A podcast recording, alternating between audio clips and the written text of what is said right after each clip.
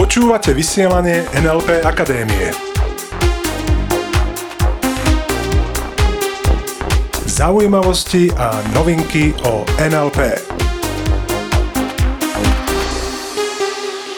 Pre mnohých z vás sa stáva streda najobľúbenejším dňom v týždni. A ja sa tomu ani nečudujem, pretože streda je deň, kedy vysielame náš podcast. No a keďže je dnes opäť streda, tak od mikrofónu vás zdravia Peter Sasin a Iveta Klimeková. Dnes sa pobavíme o intuícii. E-mailom nám totiž prišla jedna veľmi zaujímavá otázka, ako rozoznám svoju intuíciu. Podľa čoho zistím, pýta sa nás jedna poslucháčka, podľa čoho zistím, že čo je intuícia a podľa čoho zistím, že to je logická myseľ?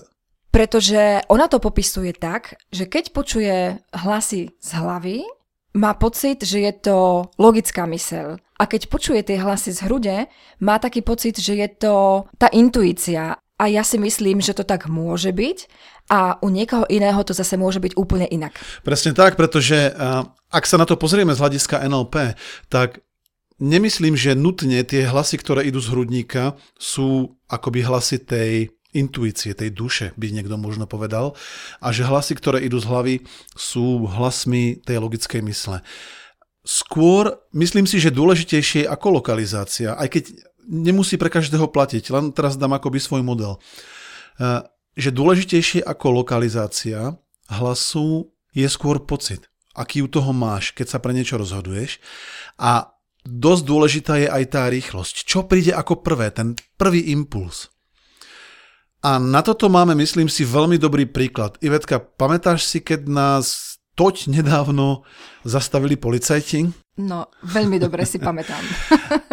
Išli sme zo školenia domov, bolo to zo školenia NLP Practitioner a po ceste sme zistili, že nemáme kľúč od domu. Že sme si ho nechali v našej školiacej miestnosti. Ja som bol šofér, zašiel som na najbližšiu pumpu, benzínové čerpadlo, že sa otočíme. A bola to cesta, štvorprúdovka v Bratislave, kde sa jednoducho nedalo otočiť. Upresním, nie až tak celkom legálne. A z toho výjazdu z tej čerpačky sa dalo odbočiť len doprava. No a každopádne oproti nám, oproti tomu výjazdu z tej mm, čerpacej stanice, bol odbočovací pruh z protismeru. Čiže ja som to vyhodnotil ako hm, dobrá možnosť dostať sa doľava. Samozrejme zákaz odbočenia vľavo, jednosmerka, celý program, takže hovorím, odbočím tu. No a pamätáš sa, čo som ti vtedy povedala ja? No jasné. Neodbočuj tu, odbočíš 200 metrov ďalej. A ja si presne pamätám. Dvakrát. Povedala si mi to dvakrát a ja si mhm. presne pamätám, a teraz ideme k tej intuícii.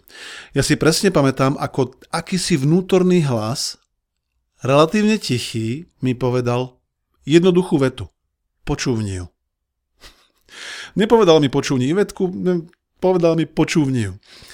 A potom prišiel taký silnejší hlas a povedal, ktorý mi hovoril, a veď strhni to doľava. Tak som to strihol doľava a ešte počas toho odbáčania z pravej strany pekne prichádza policajná hliadka, už nahadzovali maják. No a po pár metroch už sme stáli, sťahujem okienko, pristupuje policajt a pýta sa, či sme si vedomi, akých priestupkov sme sa teda dopustili, teda hlavne ja ako šofér. Teraz, k čomu došlo? Tá intuícia v mojom prípade, a teda hlavne v Ivetkinom, pretože ona počúvala svoju intuíciu, aj keď ty si mi to Ivetka popísala tak, že ty si mala skôr ten obraz, ty si ja niečo videla. Uh-huh, uh-huh. Presne tak. Ty keď si mi povedal, že to šupneš doľava do toho zákazu, ja som v tom momente mala obraz, policajné auto s majákom a policajta pri aute, ako chce od nás doklady a celý program. OK, takže to bolo takéto, mm-hmm. na základe čoho si mi povedala, že sa otočíme 200 metrov ďalej. Tak, tak. No a moja intuícia bola teda auditívna, čiže ty si mala obraz. Hej, mm-hmm. Toľko na Veľký, toho, farebný. Tak, to znamená, že nemusí to byť za každým iba hlas. Intuícia môže byť aj nejaký záblesk obrazu, alebo jasný záblesk, alebo jasný obraz.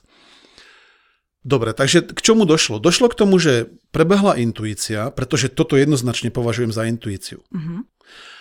A potom samozrejme došlo k tomu, že nás konfrontovala tá hliadka, zaplatili sme pokutu a otázka teraz je, pretože mnoho ľudí sa pýta, keď neposluchnem intuíciu, stane sa niečo strašné? Ja si myslím, že v tomto momente nastupuje reframing. To znamená, aký význam tomu neuposluchnutiu tej intuície dám. Aký význam dám tomu, že nás zastavila hliadka a pokutovala. A samozrejme, že hneď v aute sme sa s Ivetkou začali baviť o tom, čo pozitívneho to mohlo znamenať. Pretože sme si už natrénovali používať techniku reframing.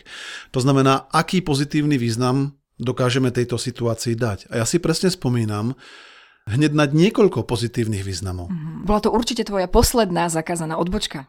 No tak, doteraz určite áno, pretože ja tieto veci rád testujem a pre mňa jednoznačné pozitívum, že som mal tú možnosť si vyskúšať intuíciu, pretože keby som neporušil ten predpis, tak by som sa nedozvedel, že aha, toto bola intuícia, mal si ju posluchnúť. Uh-huh. A ako to vlastne robíš, tú intuíciu? Ako to vyzerá u teba? U mňa to vyzerá tak, že to počujem. okay. A u mňa to vyzerá tak, že to vidím. a, záleží, a záleží od kontextu. To znamená, v iných situáciách to môže byť zase úplne inak. Takže nebyť toho porušenia toho zákazu, nedozvedel by som sa, že som to mal poslúchnuť. Tú svoju intuíciu. A hlavne, len tak medzi nami. Tým pádom, že nás zastavili, mal som možnosť vyskúšať si opäť svoju flexibilitu v komunikácii. Pretože tá Pokuta, ktorú sme dostali na začiatku, sa mne javila dosť vysoká a mal som možnosť si vyskúšať pár komunikačných, hypnotických techník, samozrejme legálnych, na to, aby sa mi podarilo tú pokutu o dosť skresať. Ale to len medzi nami. Takže, milí príslušníci policajného zboru, keď uvidíte naše auto s nápisom NLP Akadémia na cestách a budete nás chcieť zastaviť, Ivetka moc nesúhlasí s tým, čo hovorím. Každopádne veľmi sa tešíme na túto komunikáciu a pripravte sa na to, že to bude veľmi zaujímavé.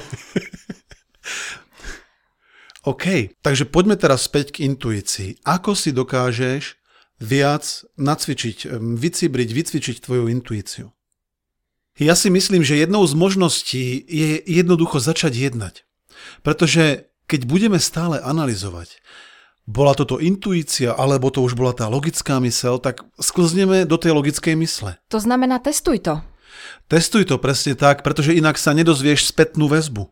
Pretože až spätná väzba ti dá spätnú väzbu na to, či tvoje rozhodnutie bolo kvázi správne. Pretože myslím si, že ľudia, ktorí chcú viac počúvať tú intuíciu alebo viac ju vnímať, tak ide im hlavne o tie rozhodnutia.